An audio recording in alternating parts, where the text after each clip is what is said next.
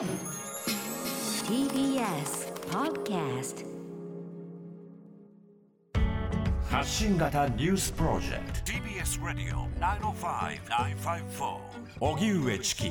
セッション。ネガティブなことを言ったわけではない。岸田総理が同性婚についての発言に釈明。国会では今日衆議院予算委員会で集中審議が行われ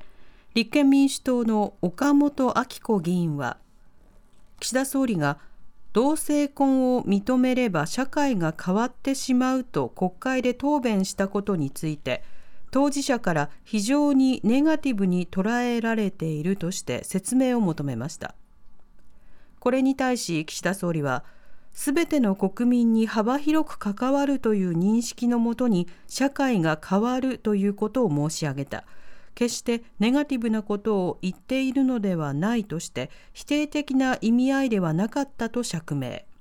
その上で岸田総理は同性婚に関する訴訟地方自治体におけるパートナーシップ制度の導入こうした状況もしっかり注視した上でこの問題について国民が幅広く考えていくことが重要だと述べています。さて今日は特集でもこうした一連の発言について、えー、考えていきたいと思うんですが、はい、今日の国会のやり取りではどういったやり取りがあったのかを聞いていきたいと思います、はい、今日衆議院予算委員会の音声です。まずは自民党宮下一郎議員が、えー、性的マイノリティ LGBTQ+ に関する差別発言をした、えー、新井元総理秘書官の更迭について、えー、岸田総理に質問するとそういった場面です。この度の秘書官の更迭に関連して、えー、質問させていただきます岸田総理は総裁選出馬の時から持続可能で多様性を認め合う包摂的な社会を目指すことを掲げられ、その後も政策の最最重要課題として取り組んでこられました。岸田総理の著書、岸田ビジョンの中では、自営業者も会社員も働くお母さんも主婦も障害のある人も LGBT、性的少数少数者の人も、必ず社会に居場所や役割はあるはずです。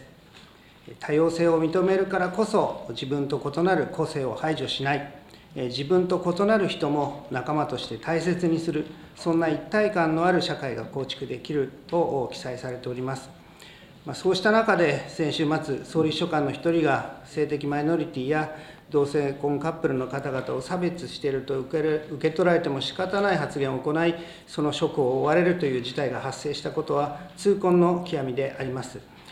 そこで岸田総理に改めて、岸田政権の性的マイノリティの方々等に対するスタンス、考え方を、ご自身の著書に込めた思いを含めてお聞かせをいただきたいと思います。あの性的指向、性的自認を理由と理由とするこの不当な差別偏見、これはあってはならないことですし、多様性が尊重され、すべての人々がお互いの人権や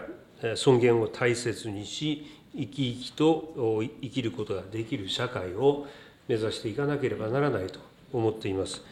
あの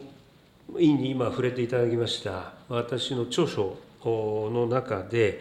まあ、LGBT を含むさまざまな方々が尊重され、まあ、活躍できる、まあ、社会像について記述をさせていただきましたが、あのこれは私自身も、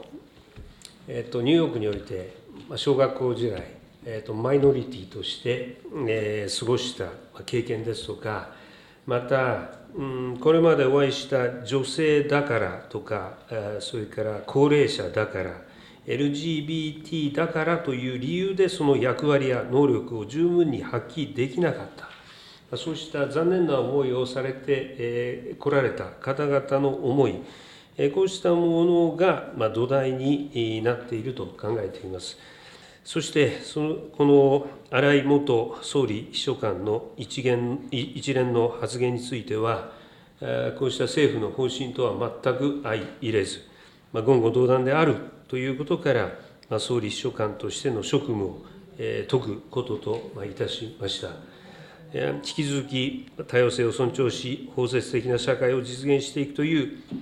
政府の方針について、丁寧に説明をさせていただきたいと思っております。政府のこうした方針について、国民の皆さんに誤解を生じたこと、生じさせたこと、これは誠に遺憾なことであり、不快な思いをさせてしまった方々にお詫びを申し上げる次第であります。自民党宮下一郎議員と岸田総理のやり取りを聞いていただきました。自民党からの質問ということになるので厳しく追及するというのとは違って、えー、岸田政権はもともと性的マイノリティに対して寛容な政権でしたよね。今回秘書官がひどい発言をしましたけれども総理のスタンスとは違いますよねっていうパスを投げるわけですね。でそれで岸田総理が本人も変えたように、えー、多くの方々の,、まあ、あの寛容で持続可能で多様性が認め合う法律的な社会を目指しているのだということを言った上で今回の一件によって政府の方針に対する国民の皆さんの誤解を生じさせたことについてお詫びを申し上げるというようなことを言ってるわけですね。つまり政府はこんなこと思ってないんですけれども、あたかも政府がそのように考えているという誤解を生じさせてしまったならば、それはすいませんでした。っていうような、まあ、そうしたの構成になっていたということになります。で、この一件を受けまして、今度は公明党なんですけれども、はい、鰐淵洋子議員が質問の前に、えー、一言申し添えるということで、この件について触れています。新井元総理秘書官の発言について言及した部分をお聞きください。総理秘書官の差別発言について申し上げます。岸田政権は持続可能で多様性を認め合う包摂的な社会を目指すことを政権の重要課題の一つとして取り組んでいると承知をしております。そんな中、性的少数者、LGBT や同性婚をめぐる差別発言で総理秘書官が更迭をされました。元秘書官の発言には強い憤りを感じ、言語道断であります。今後、総理ご自身が当事者の声に耳を傾け、多様性を認め、包摂性に富んだ社会を作るという政府の方針を改めて国民の皆様に訴え、その実現に取り組んでいただくことを強く求めます。社会の差別意識を解消するためにも、LGBT 理解増進への法制定の意義は大きく、我が党としましても、与党、政府・与党のその環境整備に努めてまいります。そして G7 サミット前に、我が国としても意思を明確にすべきであると申し添えておきます。はいこの、えー、公明党、鰐淵洋子議員、この質問の前に、えー、このまあ、文言を言って申し添えた後、まあ、あの少子化対策の議論について質問が移っていくというような格好になりました、はい、なのでこれについては岸田総理に対して見解を正すということはしてないんですが、まあ、公明党としてのスタンスを表明するということになってたんですね、うんうん、まあ、例えば自民党の発言と比べるとまずあのこの鰐淵氏公明党の鰐淵氏の発言は冒頭こう言ってましたね。総理秘書官の差別発言について申し上げます、えー、強い憤りを感じ言語道断でありますというふうに言っていたわけですね。一方で自民党の宮下議員はこういうふうに述べていたわけですね、えー、性的マイノリティや同性カップルの方々を差別していると受け取られても仕方ない発言を行い、えー、その職を追われるという事態が発生したことは痛恨の極みということで、はい、自民党の方が少しこう遠回りな仕方で今回の発言というものをまあ小さく捉えているというようなことも透けて見える与党間でもこの差が生じているというようなことは見えてくるわけですね。ではこの件については立憲民主党岡本明子議員、えー、岸田総理に対して岸田総理自身が同性婚について社会が変わってしまうといった発言を行ったこと、この点に絡めて質問をしています。仙台市の出身になります。でこの間、日本は国際社会においても人権意識では周回遅れの国となってしまいました。まあ、児童手当、選択的夫婦別姓、同性婚、この部分、何一つの進まない、あるいは後退をしているこの10年、その背景に旧統一教会の動きがあったのではないかと指摘をさせていただきます。岸田総理が同性婚を認めると、社会が変わってしまう、この発言に対しても、あの非常に大きな批判が出ております。であの BBC やロイターでも報道されておりますし、またあの国連の報道官も、誰を愛し、誰と一緒にいたいかを理由に、と誰も差別をされてはならないとの報道されております。社会が変わってしまう、この表現も、やはり当事者からは非常にあのネガティブな表現として受け止められております。この点も謝罪と撤回を求めたいと思います。お答えください。内閣総理大臣、岸田文雄君。えー、同性婚制度の導入については、これは国民生活の基本に関わる問題であり、国民一人一人の家族間とも密接に関わるものであり、その意味で、すべての国民に幅広く関わる問題であるという認識のもとに社会が変わるということを申し上げたわけであります。これは決してですね、ネガティブなものあのことを言っているんではなくして、えーと、このもとよりこの議議論を否定している、こういったものではありません。こうしたあの問題であるからして、議論が必要だということを申し上げております。えーと、G7 の中で、えーと、LGBT に関するところ、それから同性婚の法制化、これ、認めていないのは日本だけです。であの先ほどですねあの、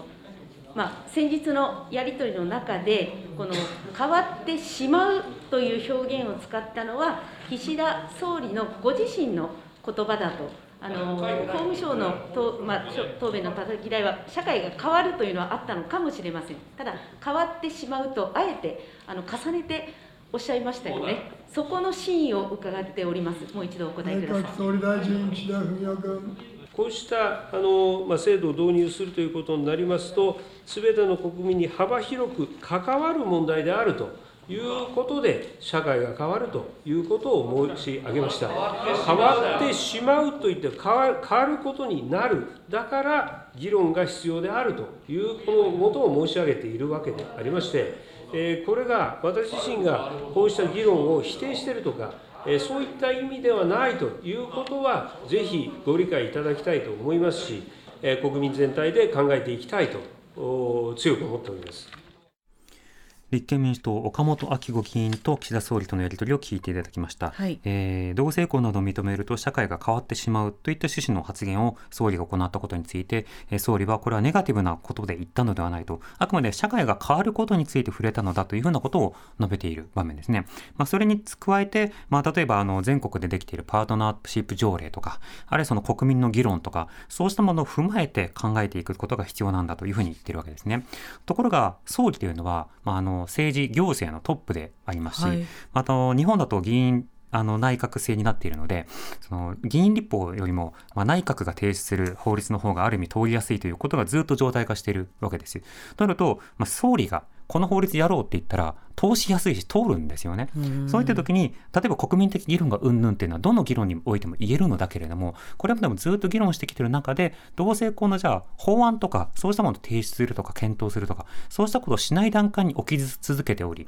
なおかつ理解増進法という非常にこう差別解消法をさらにマイルドにしたものですら、棚ざらしになっているような状況というのはおかしくはないかというようなことの疑問が投げかけられている中において、いやいや、まあ皆さんで議論してくださいみたいなことを言っているという態度。これはあくまで現状の差別的な構造を放置する側に置いているのだというふうに、まずは状況的には捉えられてしまいますよね。なので、そのあたりで具体的に差別をなくす、差別を解消するということを言うのであれば、立法と、それから行政としての発信、権利の確保、こうしたものが必ずまあ、不可欠になるということなので、総理が今のスタンスを貫くのであれば、どうも秘書官とおそらく同じ立場なのだろうというふうに理解されることになってしまうかと思います。